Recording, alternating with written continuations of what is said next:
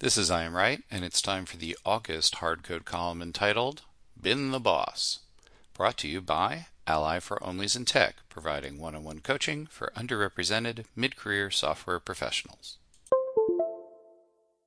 The common thought that if I were the boss, I'd do things differently takes on new meaning when you've been the boss.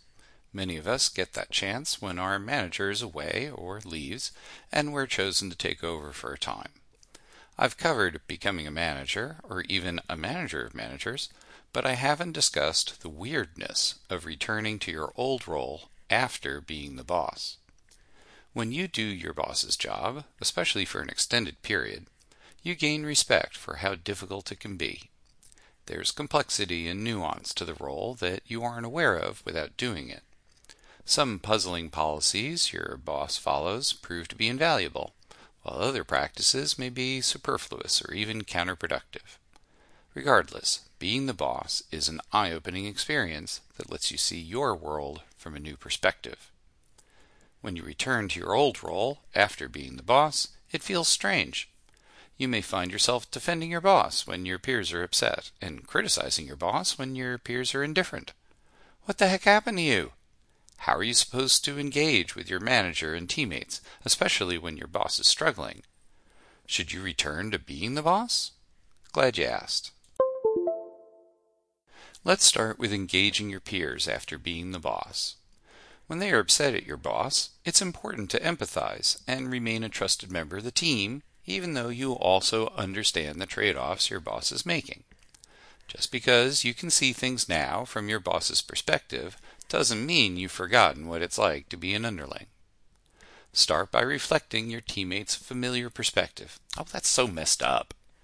But then perhaps add, though I can see why our boss did that. That way, you can provide context while remaining close to your peers. Now you can see things from both sides. As for engaging your boss, the most important thing to remember is that you no longer have that job. When you're working with someone, you don't do their work for them. Even if they are newbies, it's important to let them do things their way, make mistakes, and learn. The same applies to bosses, even new ones. You can provide guidance if they are open to it, but you don't do other people's jobs unless they ask for help or your manager transfers the job to you. You must let your boss do things their way make mistakes, and learn. Only provide guidance if they are open to it and help if they request it. But what if you can do the job better? Great managers are, unfortunately, rare. Perhaps you see opportunities for improvement in policies and practices, communications, decision making, prioritization, and all the rest. Now that you've been the boss, these improvements may be more apparent and seem more actionable to you. That's great. You could make a difference. However, if your boss doesn't support these changes, they will almost certainly fail. Sure, some teammates will follow you, but others will hesitate if the boss isn't on board, and everyone will reconsider if the changes impact their rewards and promotions. Thus, you must first take your proposed improvements to your manager. Talk about shared goals. Talk objectively about the problems you're seeing without passing any judgments.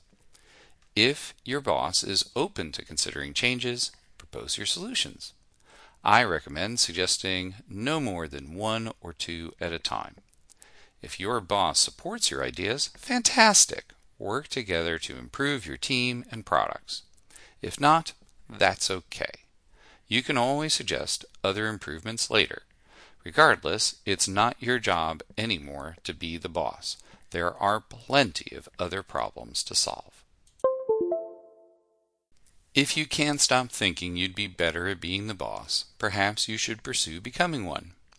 Before taking that step, reflect on all aspects of your experience as the boss. What did you like? What did you dislike? Is there anything fundamental about your boss's role that doesn't fit you? If you don't like or trust people, being a boss is problematic. If you need to regularly contribute directly to products, managing more than four people is problematic. If you want to feel connected to day to day operations of a team, being a director or higher is problematic. Consider what's important to you and what you enjoy. If you decide becoming the boss fits, go for it. Tell your boss you're interested in a role like theirs, take on management tasks whenever possible, and join growing teams that need new leadership. It can feel weird when you're no longer the boss, but everyone has their job to do. Reconnect with your peers and their attitudes toward management, even if your empathy for management has grown. Share the context you've learned when it's helpful, otherwise, enjoy no longer having your boss's responsibilities. If your boss is open to suggestions and feedback, provide them. Otherwise, let your boss do their job and you do yours. If being the boss resonated with you, reflect on what you liked and disliked about the role and pursue it if it suits you. Regardless, your experience being the boss has made you a better employee. You now understand how decisions are made, priorities are set, and problems are resolved. Managers should be transparent and inclusive about those things, but often they aren't. You are more likely to see both sides of a conflict and probably better appreciate your peers and your manager, even if their faults are no less apparent. When you take problems or solutions to management, you can frame them better for that audience. Getting boss experience is like gaining a superpower. Use it wisely. Want personalized coaching on this topic or any other challenge? Schedule a free confidential call. I provide one on one career coaching with an emphasis on underrepresented mid career software professionals. Find out more at allyforonliesintech.com.